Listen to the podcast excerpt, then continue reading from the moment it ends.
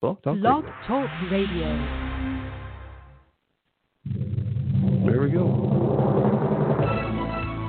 This is All About Wine, the talk show dedicated to the wine industry since 2009, featuring winemaker, cellar master, vineyardist, and tasting expert Ron.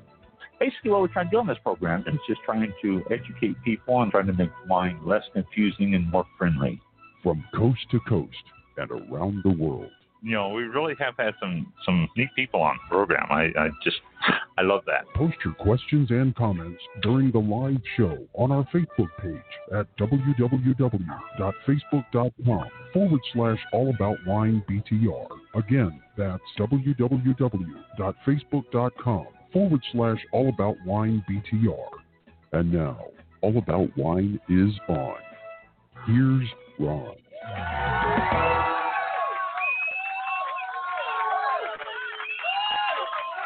Thank you, thank you, thank you, bus people. All right, that's enough. That's enough. Yeah, that, that works.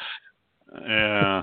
Uh, we uh, welcome to the show. It is Thursday, October the fifteenth, twenty twenty, at seven oh one p.m. Eastern time. So if you're out there listening to us now, you can call in, or, or you can uh, uh, send a message Facebook, and Mike will get it. If you have any questions for our guest tonight, who is Jim Laughren, uh, who has been on before, actually, uh, back in March 26th, which when we were checking that out, it was like a long time ago. I was thinking it's like a month ago, and then so we look at this, and it's like almost six months. Well, more than that, about uh, Yeah. seven months. So quite some time, but. Jim is waiting in our green room, and we're going to bring him out onto the show right now. So Hey, there he is. there he is. Welcome to the show, Jim. Hey guys, how are you tonight? Doing great. How about yourself? I'm doing wonderful, and I've got to tell you, I'm very impressed with the studio audience you've got tonight.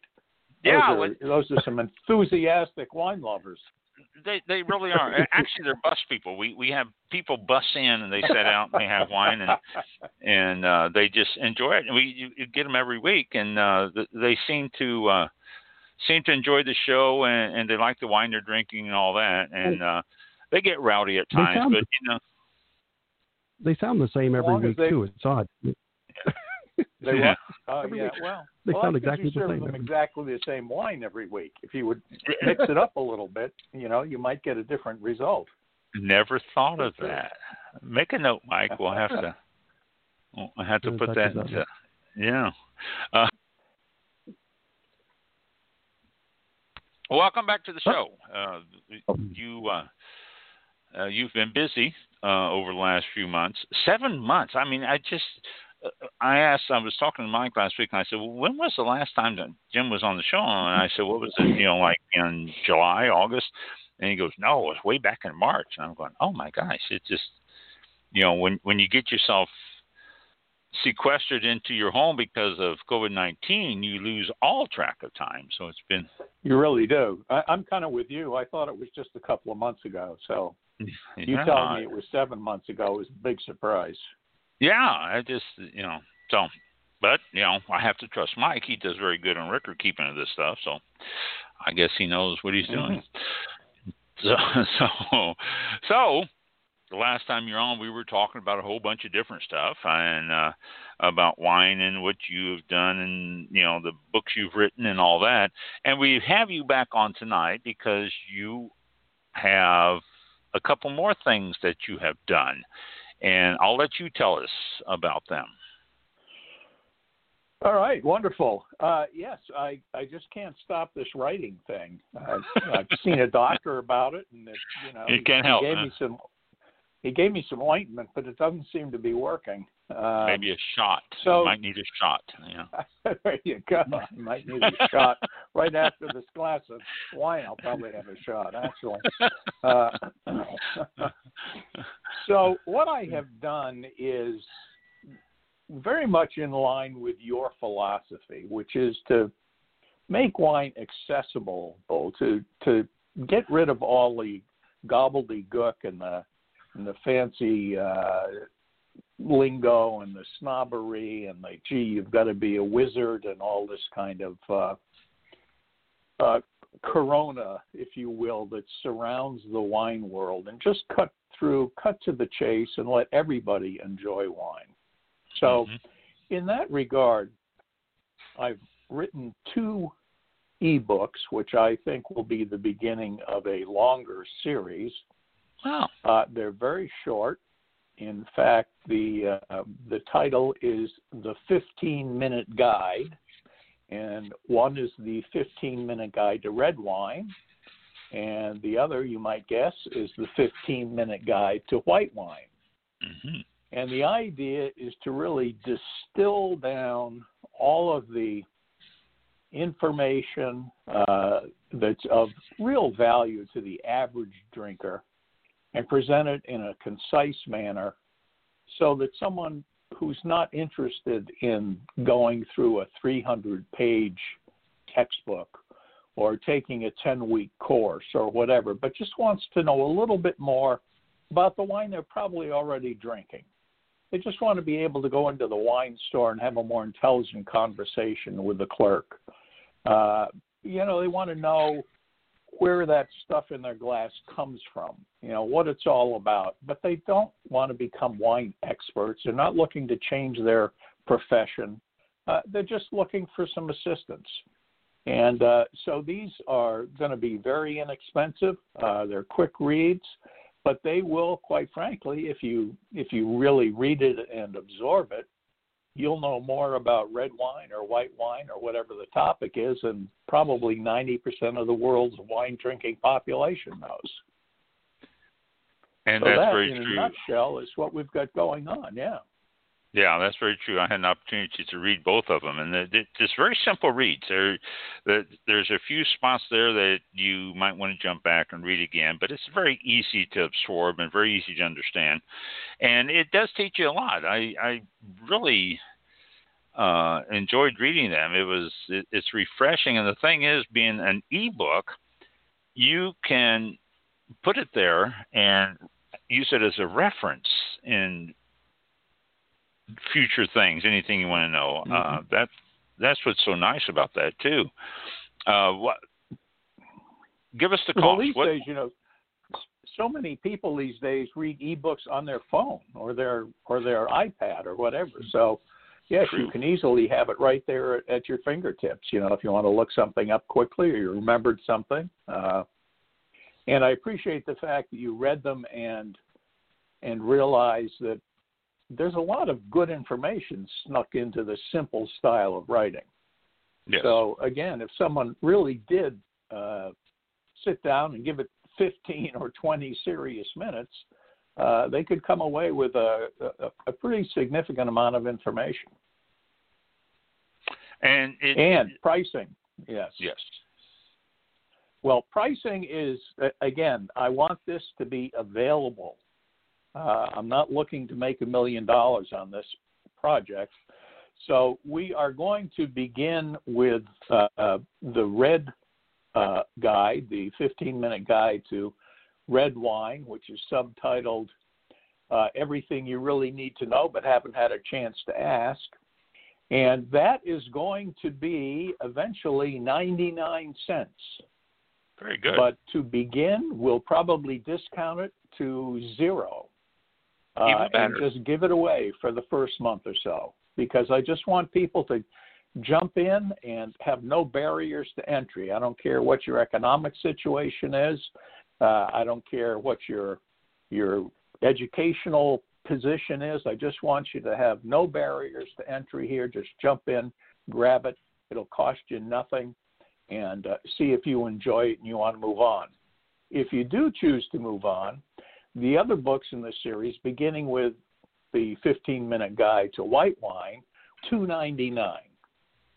Well worth it. So, yeah, I mean they're they're there for for the people to read and enjoy and and hopefully uh, get some uh, good solid uh, foundation uh, under them as far as wine goes. And I think for many people, that'll be all they're looking for. You know, and you're absolutely right.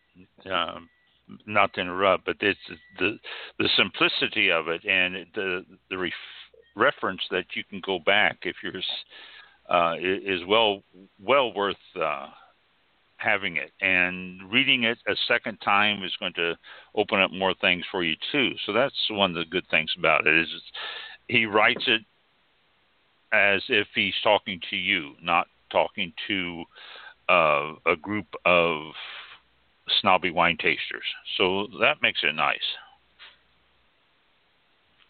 Well, thanks. Yeah, I'm not. Uh, I'm not big on writing to snobby wine tasters because, quite frankly, they know it all already. You know, just yeah, they them. think they do a lot of times uh, too. Then, yeah. Uh, yeah, absolutely. And uh, the other thing that I've I've done with both of these books is that I've given people a chance to kind of explore. So if you do like red wines, uh, you're probably used to, you know, a, a, a panoply of Cabernet Sauvignon and Merlot and Pinot Noir. And, yep. and that's probably, you know, 90% of what you drink or what you've been exposed to. So let's talk about some other things that you can find that you can find, you know, very close to those in your in your favorite wine shop or wherever it is you're purchasing wine these days. There are literally dozens of fabulous red varieties in the world. And so I've kind of picked out 25 of the most interesting and also uh, accessible. So if someone says, gee, you know, I really like this Pinot and I've been drinking this Pinot Noir, but I'd like to try something else, we've, we've got uh, lots of recommendations. And I was going to bring that up too. There's a, a good list here uh, at the end of the uh, 15 minute read. I mean, if you want to just set and do your 15 minute read, you can set aside this list, but it's a great list here. It, um, actually, he headlines it, although a number of red wine grapes have already been mentioned, here are 25 of the most interesting or popular with brief descriptions and information. And that's a good read itself. When you're in a wine shop, pull up the book again and say, mm-hmm. okay, let me try this one. I haven't ever tried this. And I think that's what you were heading at too on this. I've never tried this. Let's see if I can't find a uh, a Carmenere here somewhere because that sounds interesting as opposed to always grabbing a Cabernet Sauvignon. And uh, sure, yeah, this mm-hmm. this is what this is good for. It gives you a little quick reference guide here when you search because so many times I've talked to people and they'll go into a store and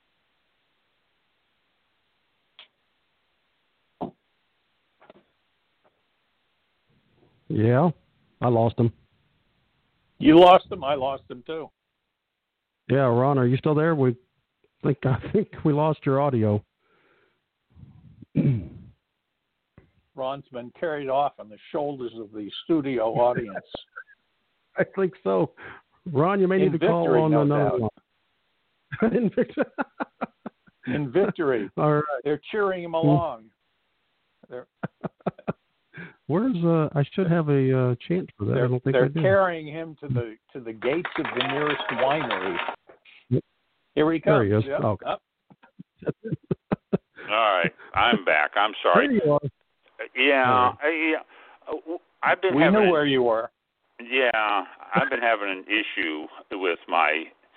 Well, I don't think it's my headphones. I think it's a direct connect with through uh, Blog Talk Radio. But I get that baby you know, like you, you, you know, that sound, and I know I'm gone. I know it's disconnected me for some reason, and I cannot understand why. But it's.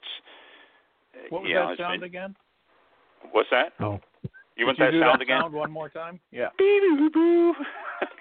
Ah, that one. Yeah. That one. Yeah. yeah, yeah, there you go.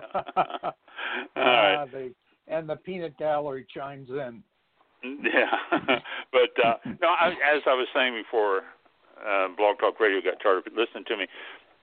It is uh, so often you people will walk into a store and think about a wine that was mentioned to them and not remember what it is, and so they default back to Sure. what they uh, always get. They'll they'll grab that Pinot uh, Noir or that Merlot or that Mhm. Cab that they're so used to. And with this book, you just pull up the list of 25 wines and say, okay, well let's let's skip the Pinot Noir this time and and grab a Barbera and see what this tastes like, or or Carmenere from Chile or something, and it's going sure. to mm-hmm. expand people's taste. And uh, again, this is a great little tutorial to carry with you so you can look through and say, okay, now what am I in the mood for tonight? How about a Tempranillo or something like that? And you know, it's it's it's great for that. I like the uh, well, the, the thank you. The 25 I, list on there. Yeah, 25 on the red on the red side. Yes. Uh huh. And but I do have one suggestion. Yes, sir. In parentheses next to the wine uh, pronunciation. Mm-hmm. That's not a bad idea. We may uh, have to uh, add that. Because yeah, some of them are a little strange. Uh, Carmenere, a lot of people, and Agiorgitiko, people uh, would stumble over. Well, Carignan too. So, that you know, I I think that one's probably mispronounced quite often, also. Mm-hmm. mm-hmm. You know, so you know, I I would suggest just in parentheses a little, uh, uh, you know, phonetic pronunciation of each one of them. Mm-hmm. Yeah. Good good thought. Thank you. Oh well, it, as I was reading through it, I'm going, oh, oh, that's that would be difficult to pronounce, isn't it? You know, so. Right. Yeah. But, well, and, and, and you know, I, I think that you and I agree that one of the one of the actually one of the joys of of being a wine lover and one of the most instructive elements of being a wine lover at the same time is exploring new varieties. Oh, yes. And wine people are complete animals. I mean, if you walk into a group of wine wine drinkers and you've got a bottle that no one's ever tried before, you better have a corkscrew with you because you're you're not getting out alive.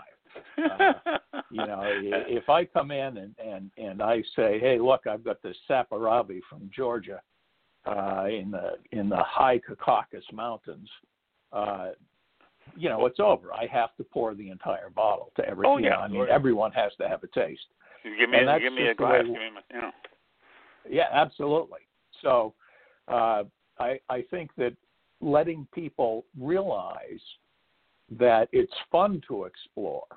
You know, so if you've only had Merlot in the last couple of years, or you know that's your go-to when you when you're when you're shopping, and even if you even if you shop in a you know buy your wine in a grocery store, uh, the wine selections have uh, expanded so much that yeah. many of these wines are available, you know, in your local wherever it is you're shopping. Yeah. Uh, what's the name of the big chain in Florida?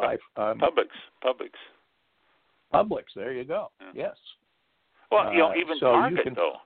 You go into Target now, they have a whole row of wines, and I mean the variety that they have is, is surprising. You know, Mm-hmm. so Yeah, it really is. So, uh, you know, that's one of the joys of, of wine drinking is to try these new things. And, uh, you know, some of them you're not going to care for occasionally, and then others you're going to just say, my goodness, this is my new favorite. yes, you know, uh, so that's part of the fun of it all. It's it's the discovery and the exploration, and uh, you know, as I said, the whole philosophy behind this was to just kind of let people relax and realize that you don't have to be uh, an expert with letters and and uh, so forth behind your name. That you've got this degree in wine or that degree in wine. It's not really important because you only drink with one palate, and that's yours. And so that's the only one that you really need to please. And we did, we had a, a show on last week. Uh, was uh, war, um, wine and war, and it was about making wine in uh, Lebanon.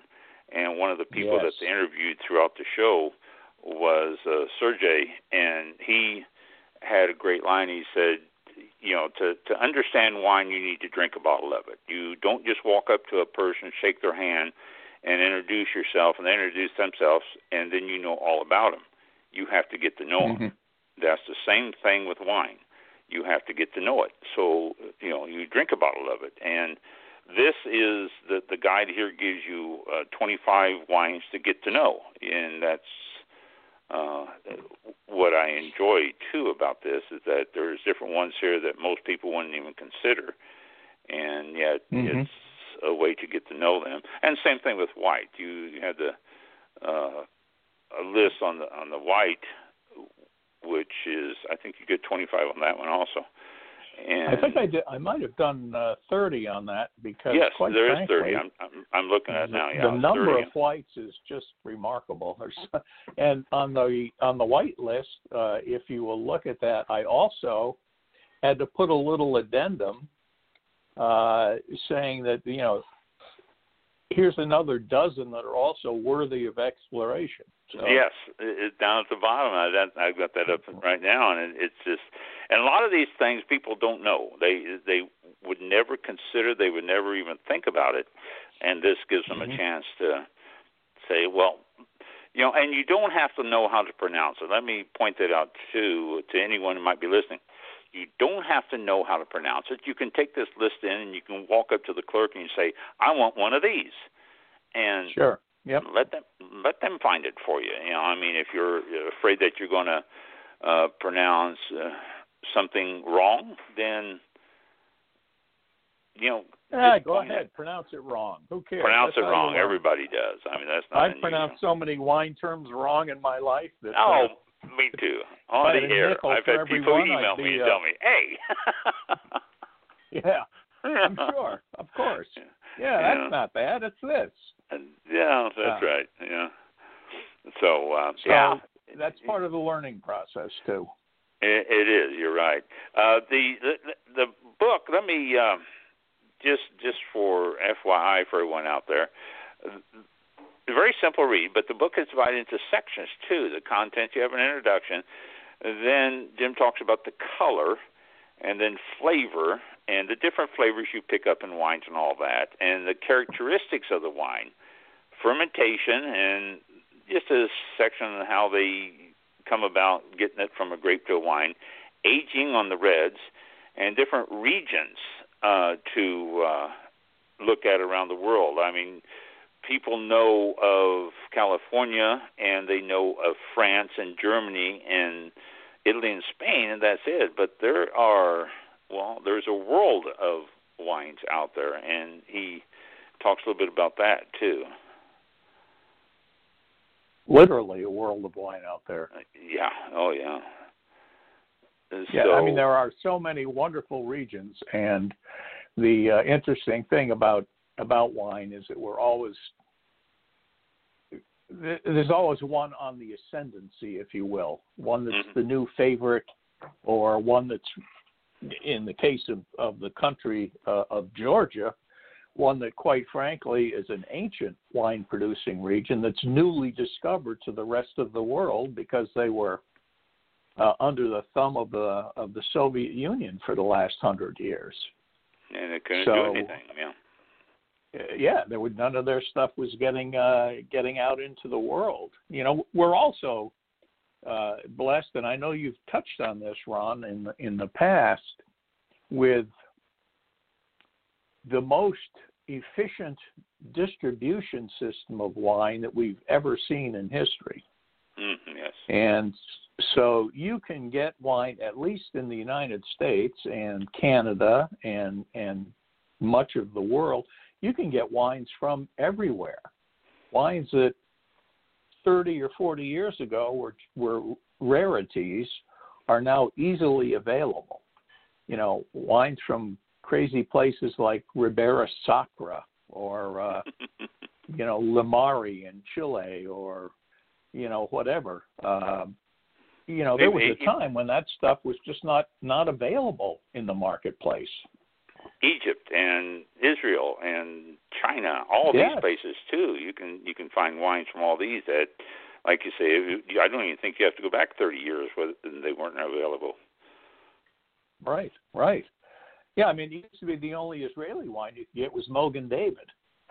You know, yeah, uh, yeah, yeah. And now, I mean, there's some really good stuff being made in Israel. Oh yeah. Uh, you know, and, and one of the very interesting things is, is some of the, the best wineries in Israel are, are staffed by Palestinians.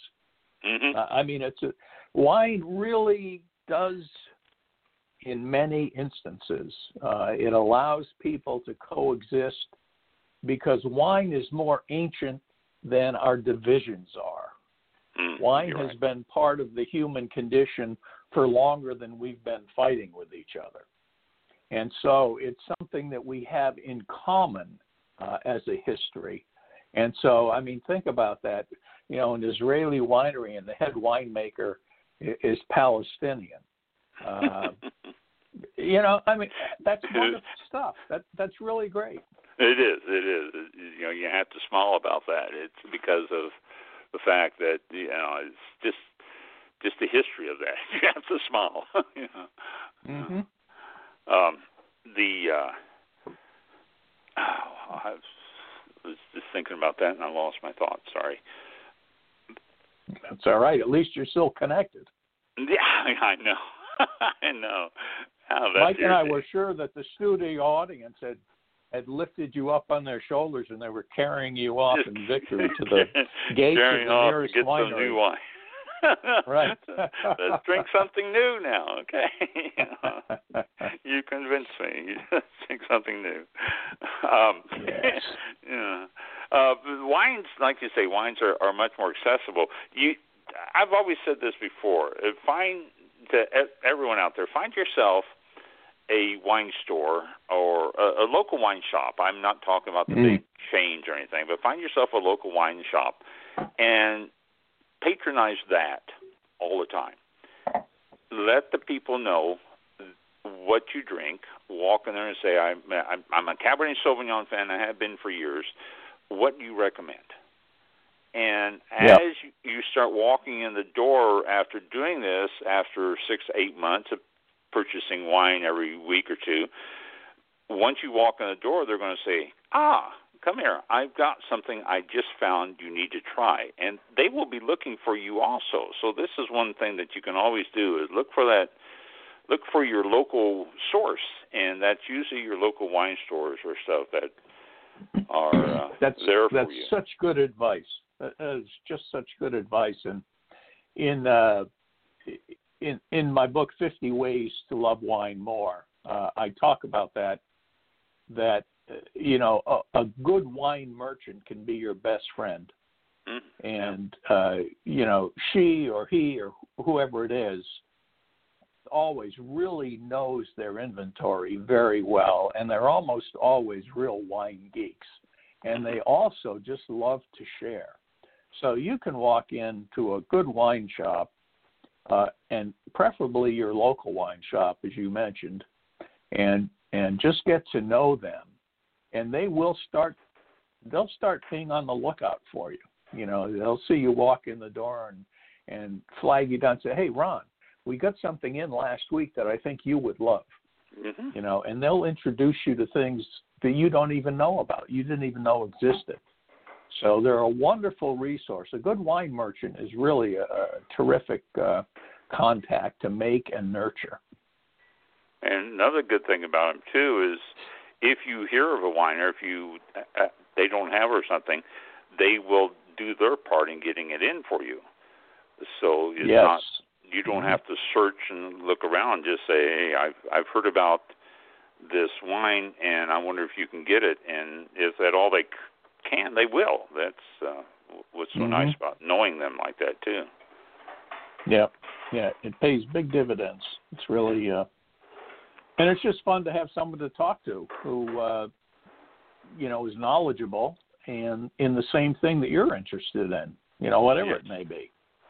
That's that's just always, uh, you know, a pleasurable thing to do. And a lot of times, people in the wine shops too uh, are they're knowledgeable, but they're not going to talk down to you. They're going to take the time and uh, you know have a conversation on the level that you want to talk about, and they'll be happy to Mhm. Teach a little bit, but they're not there to look down on you because you don't know how to pronounce uh, Centaur or something like that. So you know, right, it's- right. It's one good thing about local shops. I'm I'm a big fan yeah. of local wine shops. You know. Yeah, you're you're absolutely right. I mean, they're objective. If, if you think about, it, look, we all have an agenda in everything that we do, but but their objective when you come in is to have you come in another time. It's right. to build the customer, and you don't build the customer by talking down to them. You know, you build the customer by by serving their needs and uh, so, you know, a good a good merchant knows this regardless of what they're selling. So if you come in and you have an interest in wine, uh, they're going to be happy to tell you whatever they know, and, and quite frankly, you know, you may end up knowing some things that they don't. Maybe you read about something somewhere and they hadn't heard about it. They'll be very interested to hear what you've got to say. That's true. Or as you mentioned, you know, maybe you say, "Hey, look, I uh, I had this book and and they mentioned uh, Bobal or Bobal. I'm not sure how you say it from Spain. Uh, do you guys have any of that, or can you get any? And and you might get the response of, well, gee, you know, I've only had it two or three times myself at tastings, and no, we don't have any. But let me see if we can find some and get it in here. So it's uh, it's a great way uh, to expand everybody's knowledge base, quite honestly, and to do it in a pretty easy, comfortable manner. And you help out local merchants, and that's a big plus too. You know. Sure is. Yeah. Yeah. Especially, you know, I, especially now when local merchants can use everyone's help on stuff, and they're sitting there twiddling their thumbs. If you go on, they can spend a lot of time talking with you. It's like I was looking for. Um, uh, what was it? Oh, Beaujolais Nouveau. And I went to mm-hmm. a local wine shop and I said, "You have Beaujolais Nouveau?" And he goes, "No." And I go, "Why not?" He says, "Because it doesn't sell." And I go, "It doesn't."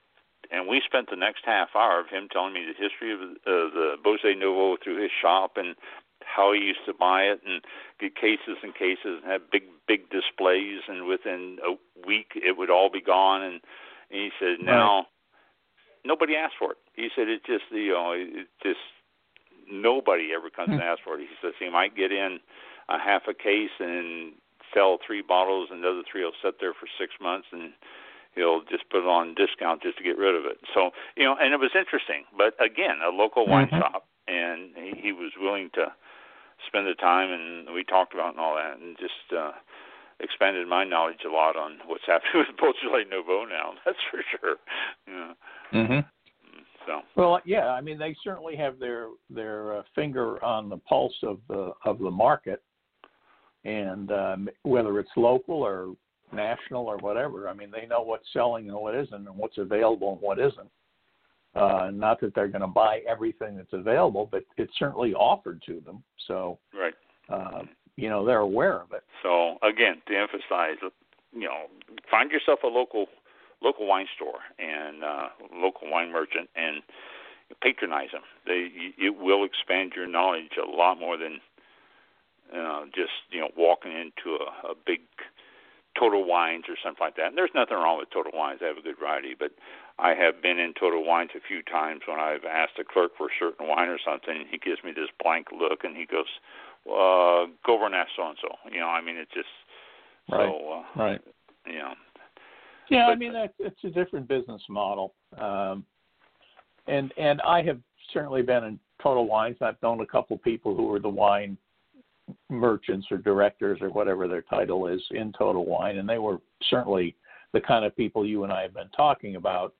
But they're big shops, and they have a lot of staff, and they hire people, uh, many of whom have very minimal wine knowledge, and uh, they claim to try to train them, but you know that's fine. It takes time. You can't, as as you know, you're not going to learn all this stuff uh, that a good merchant knows.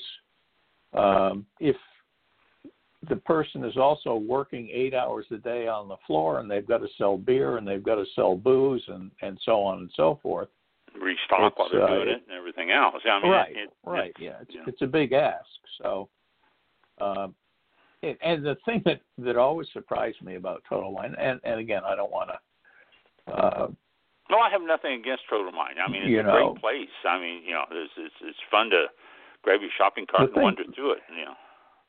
The thing that always surprised me though when I when I shopped at Total Wine was despite the fact that they tell you they have I don't know what they say, seven thousand kinds of wine or Right. twenty thousand kinds of wine. I don't know what their what their I number is these days. Tagline is. Uh, it's surprising how many times I've gone in there and they haven't had what I wanted.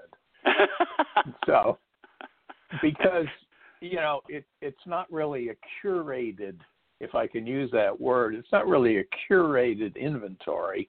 It's kind of everything they can get. Right. and all the all the special connections that they can uh that they can develop quite honestly to get around the three tier system in many cases.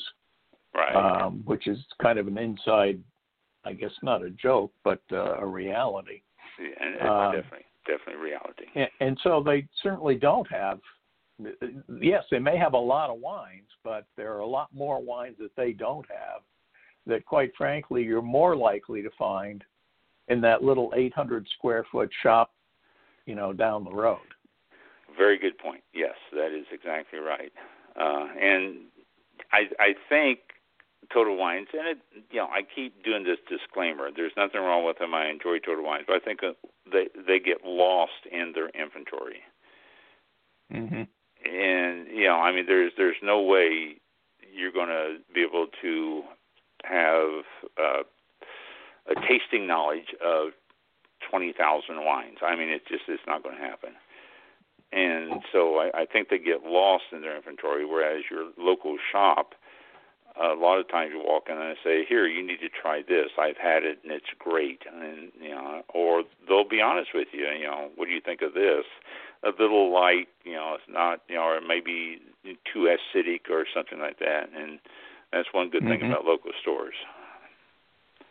Well, the other thing is that because it, it is a smaller situation, that the the merchants in the local stores have very likely tasted almost everything in the store. hmm Yeah. Because when the when the distributor uh, comes in or the distributor's rep comes in and tastes them, uh, it's often a group a group situation. You you know you've got three or four clerks and the owner. I mean that may be the store Right. and uh, so they all kind of taste it. And uh, then the next day, the the people who weren't at the tasting uh, taste what's left over in the bottle. So they've all tried pretty much everything that's on the shelves.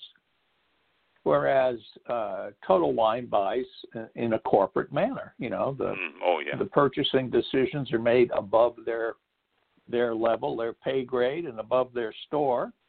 And so there are hundreds of wines that they bring in every week, and no one in the store has tasted them because in their business model, that's not really their job. So they're supposed to be familiar with that type of wine, but it's very, there's a very good chance they haven't tasted that particular wine. And that's very true. And it, just something else, though, you got to point out. And people say, "Well, when I go to my little store, it's going to cost me a couple bucks more than if I go to Total Wine." Yeah, it will because of what Jim just said. They have the corporate level purchases of wine, and they say, "Okay, we want enough wines to fill 200 stores.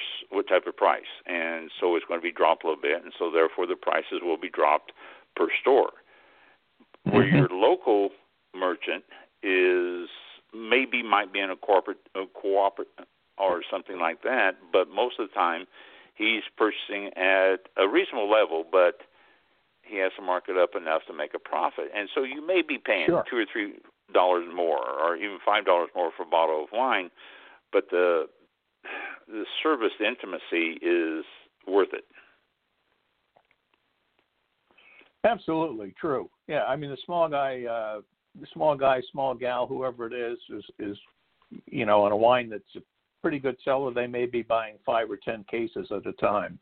Yeah, Uh, if good it's price. something they just want to put out there on the on the floor and try out, maybe they buy a case or two and just see what happens.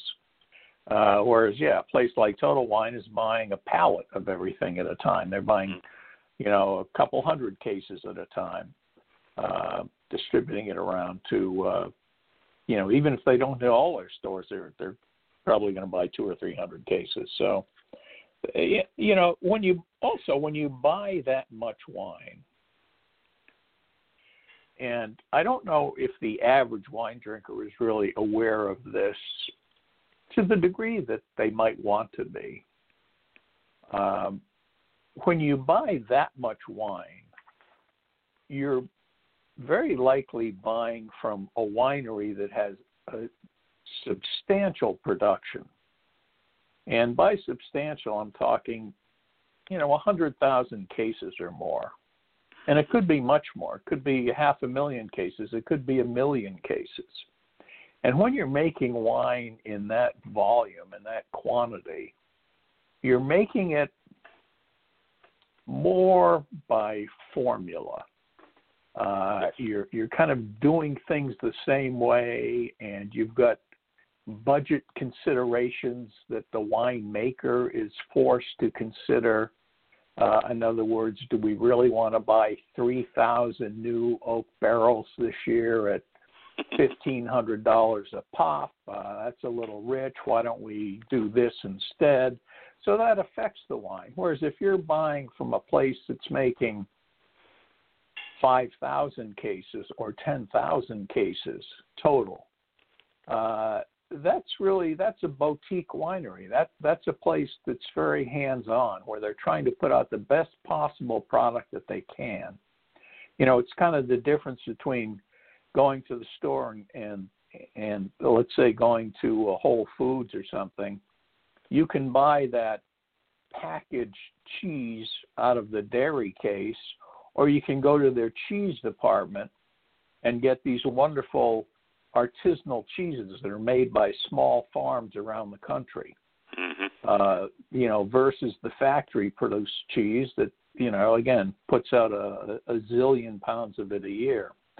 So it's not that the factory stuff is bad at all. Some of it, in fact, is really doggone good, but it doesn't have the the personality.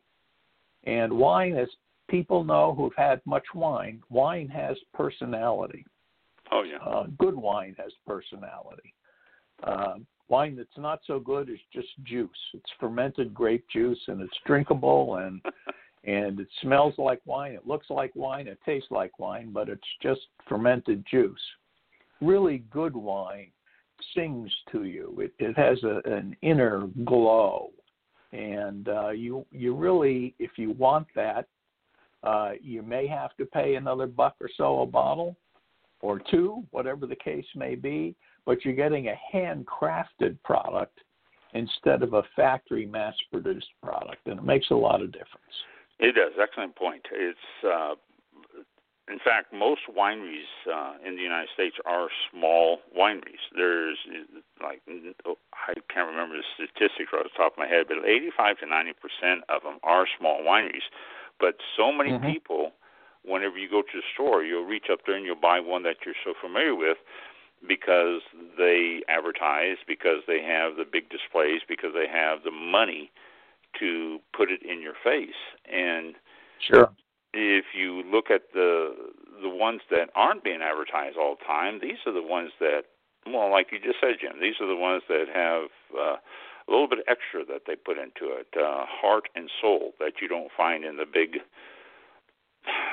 mm-hmm. well, big conglomerates that that do it. And you know, it's it's always nice to find a small winery. When I when I had the winery, people used to come out and say that. They said, "Well, we we love this that you just do everything right here, and that you you know you can taste you can taste what you're trying to do with it, as opposed to just being a wine." And I think that was one of the better compliments that I usually got from people. And sure, you know, and it, yeah, and it, it it's so true. And you know, again, not to not to pick on anyone, but you know, we we all know who the big brands are. You see them in every wine shop and every supermarket and every 7-Eleven and every every place. yeah. And it's the same label. I mean, man, they've got to be cranking out a lot of juice. That's so right. what's happening is that they're getting grapes full sites. You know, you may think this is a Napa Valley cab and it's wonderful stuff. Well, some of it's Napa Valley Cab, but some of it may be Syrah from from the Central Valley that they're throwing in there to beef it up a little bit. I mean, hmm there there's a lot of stuff that goes on in the wine world, and the bigger the label, the more they're willing to accept any kind of juice they can because they've got to crank out those 20 million bottles every year. And You know, whereas if you've got some little winery, they have a prime little vineyard spot, and all their grapes, all the grapes, come from that one prime little vineyard, and they baby that vineyard, and they and they throw away the soft or beginning to rot grapes, and they, you know, they're very careful with how they sort them, and and everything is looked at closely and watched like a baby. Uh, but again, in the big wineries, they bring in a truckload of grapes from here and a truckload of grapes from there and a truckload from somewhere else, and they mix it all together. And uh, they pump it through uh, what looks like a refinery from the outside, and they tell you that it's lovely wine in there. So, you know, and then Um, they store it in million gallon cement tanks Right. and you know they say okay Mhm. i want you know uh five thousand gallons of uh chardonnay and they measure out five thousand gallons of chardonnay and ship it to you and you can bottle it up and all that and it's just you know you, you and they and they filter the living daylights out of it to do that. yeah they do They yeah you know, they're so concerned that the wine, you know, those big labels, you'll never see sediment in those wines. no, no, Uh, no. I mean, they're filtered to within an inch of their lives. So, unfortunately, uh, that takes away a lot of the uh, the uniqueness, the idiosyncrasy of the flavors, uh, No, the uh, you know the personality of it. It does. It, it really is. Uh, uh, and, and if people start checking into off, well, they don't know wineries so much, but just different types of grapes that they can find that's not the same name as the ones that they're so used to, you're going to start seeing a different type of taste and a different type of personality pop up. And even if you look at the ones, say you're used to buying Cabernet Sauvignon from uh, a big producer all the time, and Mhm. you know, find a Cabernet Sauvignon from someone you've never heard of. Find a Cabernet Sauvignon that is, uh, you know, I, you don't have to spend a whole lot of money extra on it, but find something that is different a lot from what you're so used to, and you would be amazed at the Yes, quality, the taste, absolutely. the aroma, everything. Amen. And see, this is where your wine merchant can be so valuable again. You know, to say, look, I've, I've been drinking XYZ cab and I love Cabernet, but you know what? I, I realize that XYZ is making a million cases a year. And I don't want to go to a brand I don't know because I don't know if it's good, but can you tell me a small producer cab that uh, that I should try. Mhm. That's what you're looking for, and that's where your wine merchant can be of uh, invaluable assistance. Oh yeah. And and just and when you taste those too, you'll just you will be amazed at the difference. Uh, it's you'll say, "Wow, this is this is a Cabernet Sauvignon. This is what I've been missing," and Right. and it'll pop out at you. I I, I just I try to emphasize this to people. Don't don't always go back to your default wine. Always try something new, and that's you know one of one of my mantras. Uh, I, when I had the winery, I used to say that all the time. Try something new. Don't try the same thing. You're always you just you know spend a few more dollars and you'll be amazed at the difference in quality and all that if you try things that you're not used to. So, Mhm. and I hope some people listen to me, but you never know. Um, well, I'm sure there's two or three out there at least. yeah, and, you know what's the old saying? If I got one person, then that's enough. You know, but uh, so so the uh, just as a tease, I'm not going to go into it a whole lot on the white because we don't want to uh, shy people away or say, "Oh, I've already heard about it." But basically, we've got the same thing here. The, the contents include the introduction, the color, the flavor, characteristics, fermentation, aging, regions, and different varieties to explore.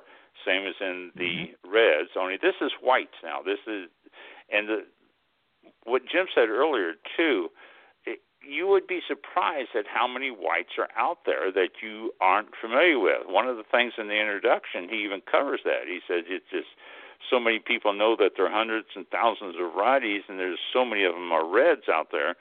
But what about the whites? Uh, we have our basics that we know: Chardonnay, Pinot Grigio, and Sauvignon Blanc, and maybe Muscat or Moscato or something. But that's about it. And this goes in and starts telling you a little bit more about the different whites and how whites are come about, and it, it covers things too that uh, you might be interested in, in, in the uh, fermentation and how it's done on the whites as opposed to the reds, and the characteristics that you're looking for. Uh, it's amazing how different areas of of the world or different climates can really make a difference in how the wine comes out. I mean, there are certain mm-hmm. regions that are really warm, so you get a, a different taste on your wines, and a different alcohol level will will jump around on depending on the right. temperatures and stuff. And all this mm-hmm. he covers, and it's not not tech talk. It is very simple talk. He just he covers it enough so that you can you can go, oh wow, I, I I didn't understand that before, but now I do. So great on that. And he also mentions a bunch of different whites here. A couple of them I've never heard of before. Uh, the what is it, Hondarrabi uh, Zuri? Yes, yeah, that's the the grape, the major grape in Txakoli, which oh. is uh, Txakoli being the wonderful uh, Basque wine from the Basque region of Spain. Okay. Uh, yeah, and there's actually uh, there's uh, Zuri, uh, and there is a red as well. There is oh, some really? red Txakoli. Not much, but there is some out there.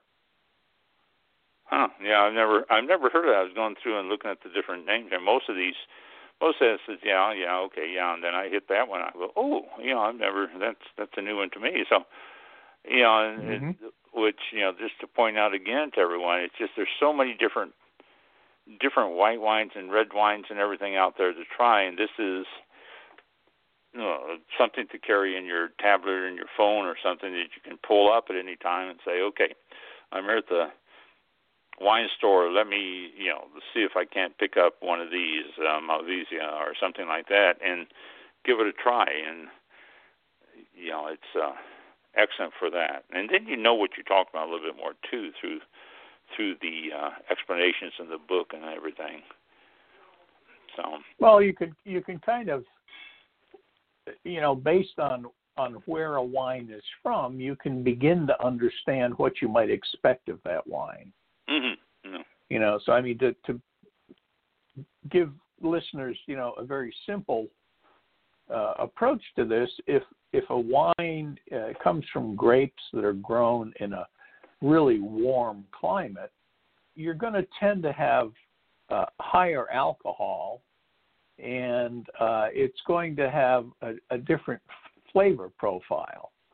If that same grape is grown in a cool climate, uh, it will obviously be lower alcohol, and it will have uh, a, a, little different set of flavors. So, in, in a lot of whites, maybe in a very cool climate, you know, it'll have uh, kind of appley flavors and, and uh, tree fruit kind of flavors. Uh, you know, apples, pears, uh, maybe even some peach or things like that. Uh, but if you get into a uh, you know, a warm region, the same wine, whether it's Chardonnay or Pinot Bianco or whatever it may be, if it's grown in a very warm region, it's going to be a little heavier wine, and it's probably going to show uh, more tropical flavors. You know, you'll get mm-hmm. some some pineapple in there or some mango, things like that. So uh, once you know those kind of general things, it becomes easier when you're looking at uh, at wine, uh, whether you're in knock on wood, someday we can go back to drinking wine in restaurants, or we can even go back to restaurants. Restaurants. Uh, but yeah, but if you're if you're buying wine in a store or shop, whatever, uh, you can. That's that's a good thing to explore. You know, can you give me a uh, can you give me a wine? Uh, I don't know, maybe uh, a wine I'm not familiar with. Pick a pick a variety from a, a cooler climate or from a warmer climate because they do have different characteristics. If you're looking for something kind of rich and full bodied that you want to go with your lobster stew, uh, you know that that's going to be that's made with a lot of cream or something like that. You may want a nice, rich, full bodied white wine. On the other hand, if you're going to have a plate of uh, of uh, uh, just clams on the half shell or something, uh, oysters, excuse me, oysters on the half shell. You're going to have a plate of clean oysters in the middle of winter. Then you probably want something that's very light bodied and and has some lemony and and appley uh, zip to it. So, you know, knowing a few things like that really begins to open up the world for you, and uh, that makes a big it, difference. It doesn't too. take long to learn this stuff. You know, it really It- doesn't take long. Actually, it takes 15 minutes if you read his books. There, there you go. Well put. yeah, 15 minutes guide. That's it. In 15 minutes, you be able to have your knowledge to be able to do that stuff. And then that's another thing too. You you were mentioning about the uh, climates and different taste uh, profiles. It's fun to get different wines just on your own and and try them. I mean, try Chardonnay from one area and then try it from another area and see Mhm. how the warm climate or the cool climate can affect the final wine. And it's uh, an interesting thing about it. It opens up how they will find your. And I mentioned Chardonnay or uh, you know any wine that you're drinking, a Sauvignon Blanc or something. Grab yourself a Sauvignon Blanc and. Uh, from a warm climate and then one from a cool climate and you'd be amazed at the difference just the climate makes in the two Yeah, absolutely. Yeah, I mean, g- grab one from Napa Valley and get one from uh, New Zealand. yeah there you go. and, uh, you know, try those side by side. Uh, you know, or, or the same with reds. Uh, you know, get a Pinot from Southern California and, and one from uh, Central Otago. go Mhm. Uh, again, another New Zealand region, and and boy, they're, you know, it, you'll be able to tell they're the same grape, but whole different presentations. It's like eating. Uh, you know, I don't know. It's like eating a particular meal that you like. Let- Let's say you love beef. Okay, well, beef can be made this way or can be made that way. And Right. though you can still identify it as beef, you know, you may love it with a mushroom gravy and yada yada on here, and someone else may love it in with uh, horseradish and so forth. So, I mean, uh, you know, look at Syrah. oh get a yeah get a Syrah from uh, the Northern Rhone, uh, and you don't have to spend a lot of money. Get a Crozerme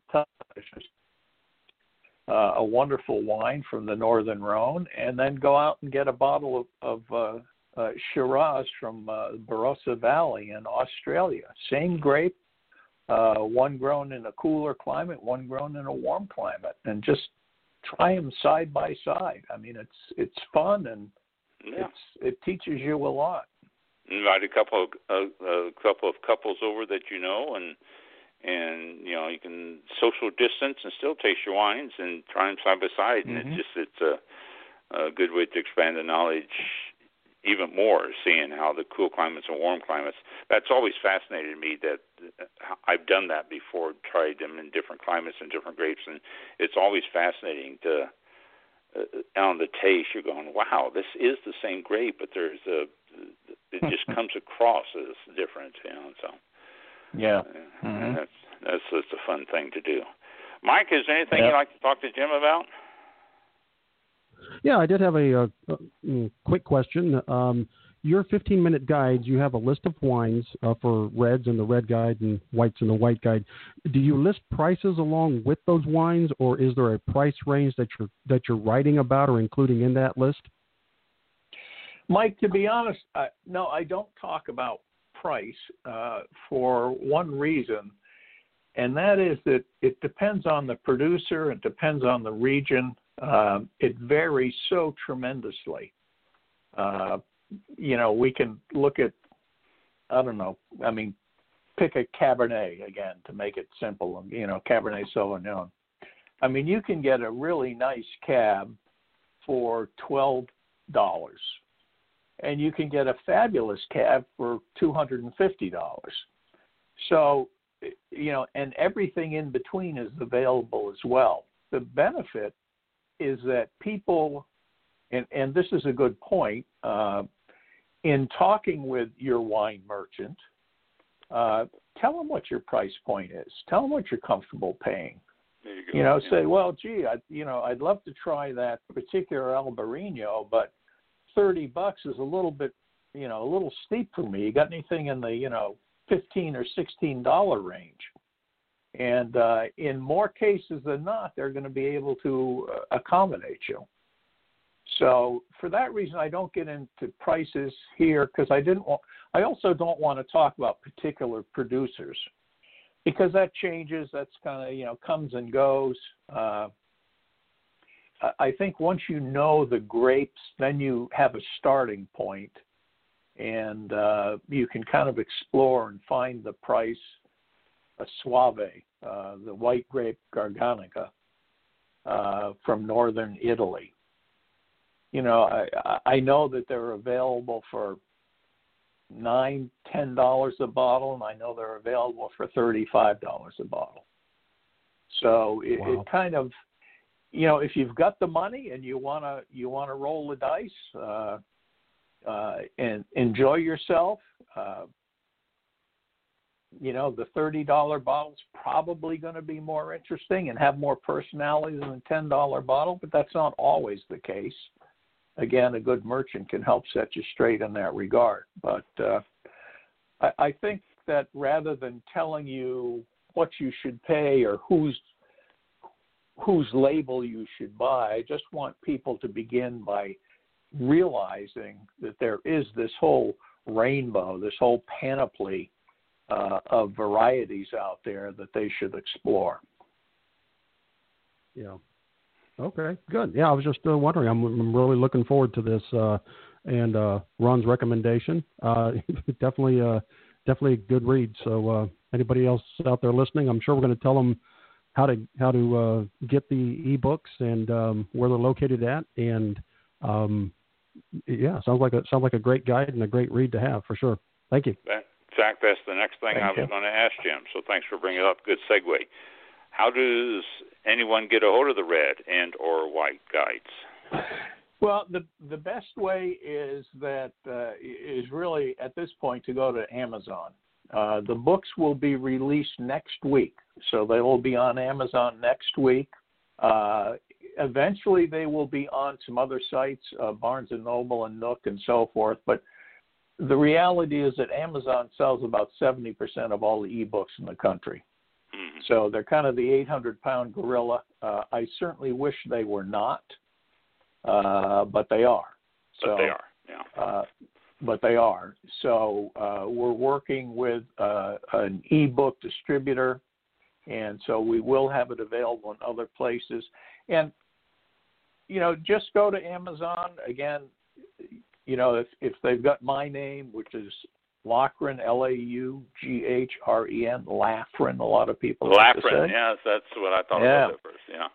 Yeah. Um, and uh, look it up that way through Amazon, or when you get there, it's the 15 minute guide to red wine, the 15 minute guide to white wine. And as I say, the red wine guide uh, will be a giveaway to begin.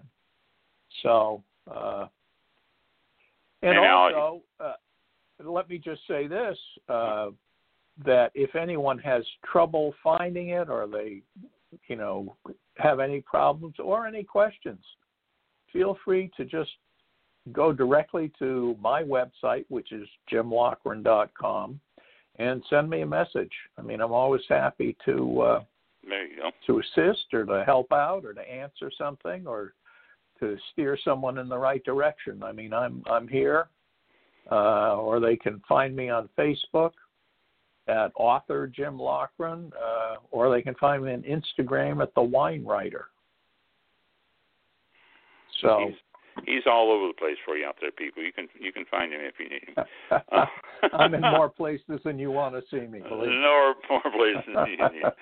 Um, but he said they will be released next week. Now, let me uh, remind everyone: this show is live here on October the 15th. So next week will be the week of October 18th to the 24th. I don't know whatever date, but if you're listening to this on archives or something, and you happen to listen to a show on the the 12th on the 12th on the uh, uh, 17th or something, right? Like, if, yeah, if you're if you're listening to this and it's late October or later, the book is already out. So it's out. You can go get it. You should so, have no trouble no trouble getting them. We're just a little bit beforehand here, pre-release program. So you know, get get out there and get it. Uh, so as uh, it's a great book. It really is. Both of them are very easy reads. It's very easy to understand. Uh, you can put it in your phone, carry it with you. The 25 red wines you should try and the 30 white wines you should try, plus little extras at the bottom you give you just you know to push you along, are well worth exploring.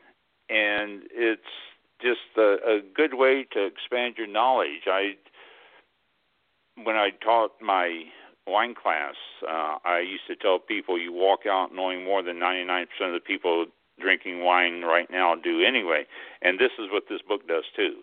You read this, you you know, a couple times. By that time, you've got enough knowledge. You know more than 95% of the people out there drinking wine. So it's uh, it's well worth it. And again, put little pronunciation guides next to the wines, and uh, I think that'll be a big help. So all right. Uh, oh, any any last comments? Any last thoughts, Jim, before we say goodnight? No, I just want to. I, well, first of all, let me thank you very much for having me on. I, I certainly appreciate your hospitality and your uh, your abiding love of wine. Uh, it, it's always great to uh, to spend some time with a fellow uh, enophile. And to your audience, uh, I would just say, you know, if this is the first time you've you've listened to this particular podcast, you've stumbled on something good. So, you know, bookmark it or whatever you do to come back and see it again. Thank you. And uh, make yourself available to wine. Uh, the wine's greatest pleasure is to give you pleasure. You know, wine has for. been part of yeah, wine's been part of the human condition for eight or ten or twelve thousand years, and it's been part of of religion. It's been part of art. It's been part of medicine. It's been part of nutrition. It's been part of of trade and commerce. Uh, it's certainly been part of agriculture and and and the evolution of of cities and and communities. Uh, so it's it's very much uh, intertwined with our human history, and there's a reason for that. And the reason is it's good stuff. I mean, yeah. it is it's lovely, wonderful stuff. And uh, you know, you don't need to overdo it. Uh, it's not a matter of getting hammered. It's a matter of of letting wine do what it does, which is to relax you, to make you feel uh, you know, to, to kind of ease the stress. And we're living in pretty stressful times right now. Oh, oh yeah. So uh, a, a glass or two of wine can really help you relax and, and look at the world with a, a smile and, and realize that, you know, life and, and our times in society have been through other challenges and we'll get through this one as well. Uh, other than that, go get yourself a 15 minute guide and have fun. Yeah, very very well put. I nothing to add to all that. Uh, again, next week they will be available. Go to Amazon, 15 Minute Guide to White, 15 Minute Guide to Red, Jim Laughren, L A U G H R E N. Uh, uh. I said it wrong. It's not Lothran. It's Lochran. And so uh, uh, check it out oh. and uh, enjoy them and educate yourself. Jim, thank you so much for taking your time out tonight to be on the show. I appreciate it. And again, uh, it is a joy to talk to someone who enjoys wine as much as I. And uh, mm-hmm. uh, so uh, it's always a pleasure to have you on the show. And if you uh, start doing additional books and uh, e-books and stuff like that, then uh, you know, uh, pencil us in for uh, seven months from now. We'll get you back on the show again. All right. we'll we'll make it a regular every seven months. Come, there you go. Come hell or high water, right? high water. that sounds good to me. so that right. reminds well, me of a joke. So I have to tell you. I have to tell you since they remind me of a joke.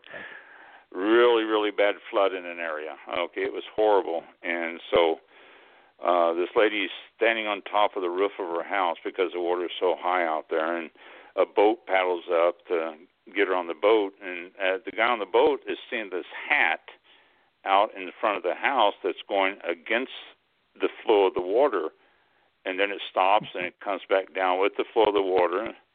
Then it stops and goes back up again. And he's sitting there watching this, and it does this like four or five times. And he says to the lady, he says, "You see that hat out there?" He says, "It's going up and down." He said, "Do you know what that is?" And the lady says, "Oh, that's Uncle Jim." He said he was going to mow the grass today, come hell or high water. so we'll end it with that.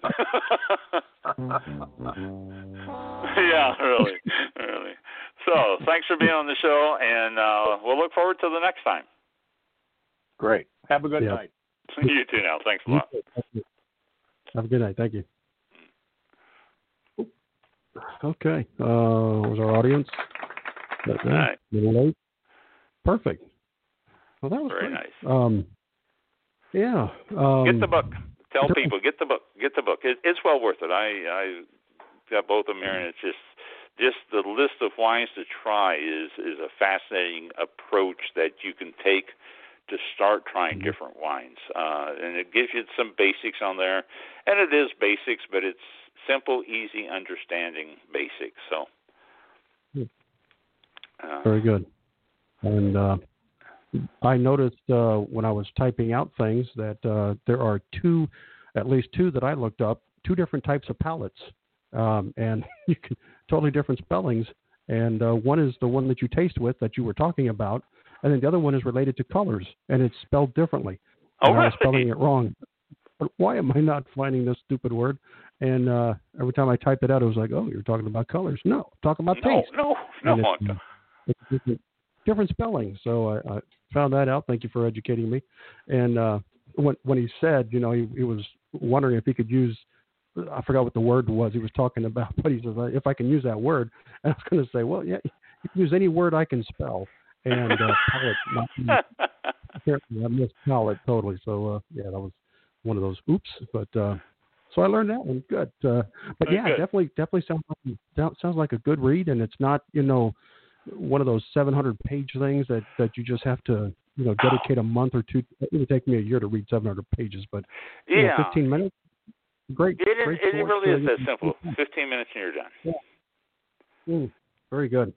Um, and yeah, I think, I'll, let me see here. The red wine has 28 pages, but then Okay. it, it starts out with the cover page telling you about it. The next page is uh, another cover page, basically. And then it gives the disclaimer there, the published date, and you know, don't reproduce this type thing.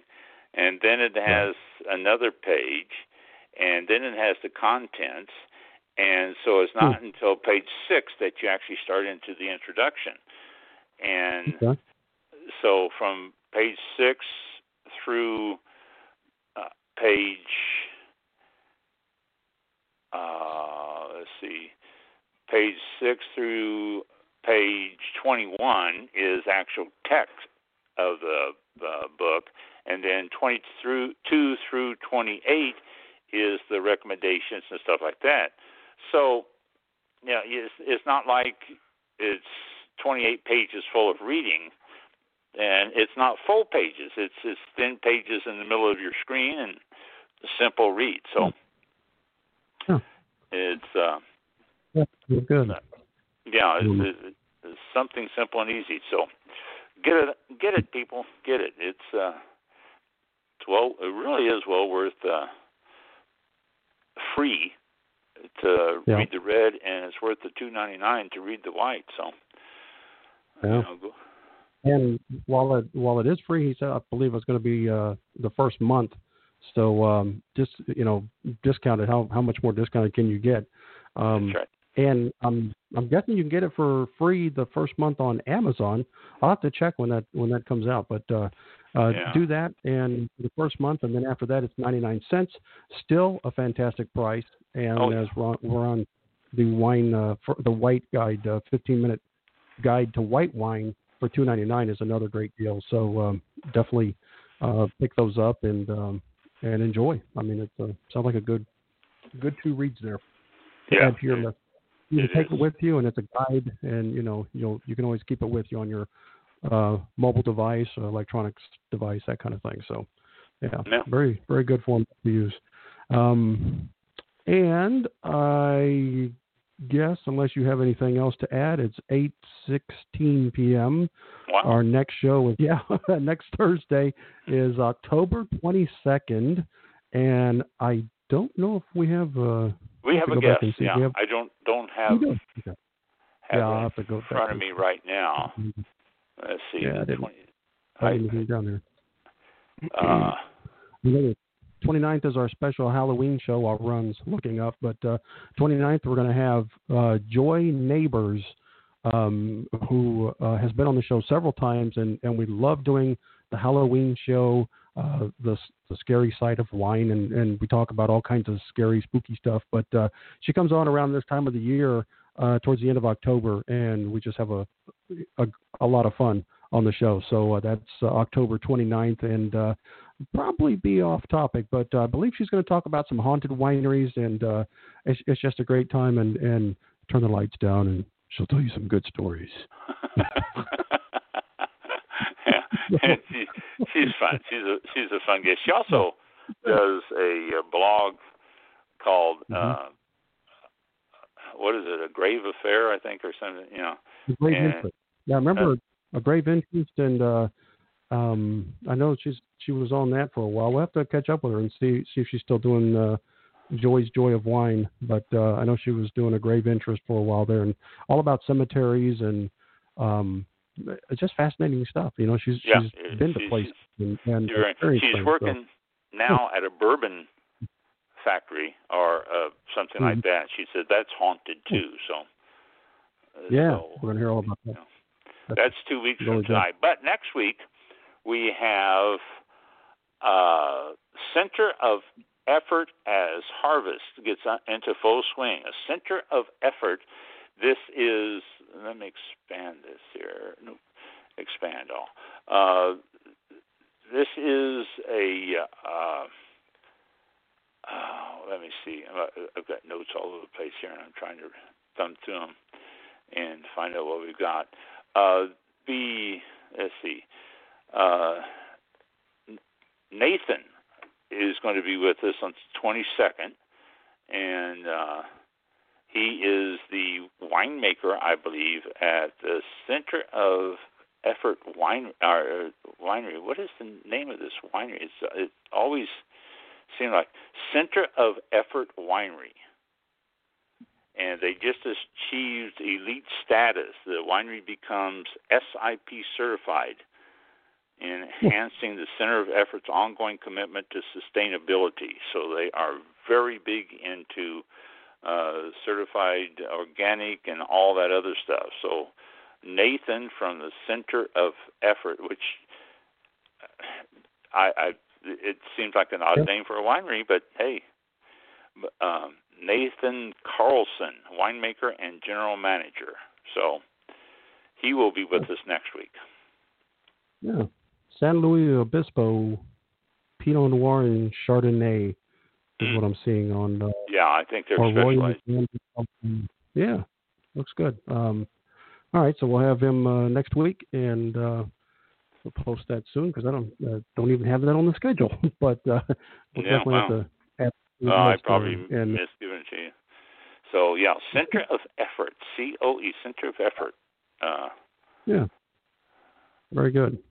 So that's Nathan will be our guest next week, talking about their certification and uh, uh, what they do and their story and everything. So it should be fun. It, uh, uh I mean, very specialized in wines and uh, the two wines, all estate grown in Edna Valley AVA, which is in the uh, hmm. foothills of Paso Robles. So join us next week for that.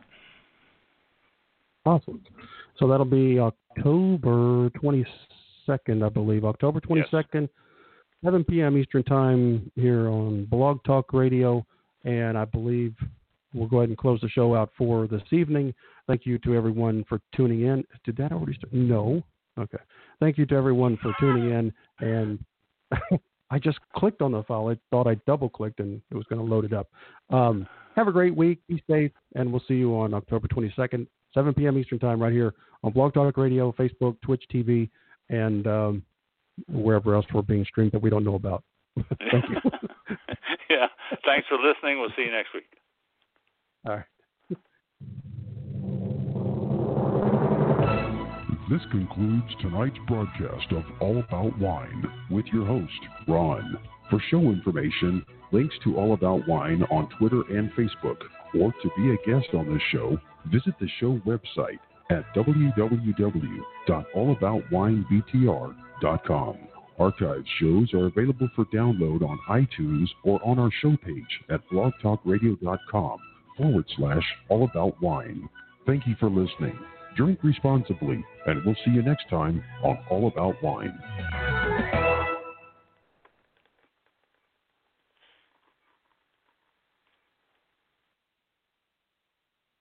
All right, that should be it. Yeah, good. We're closed. Oh.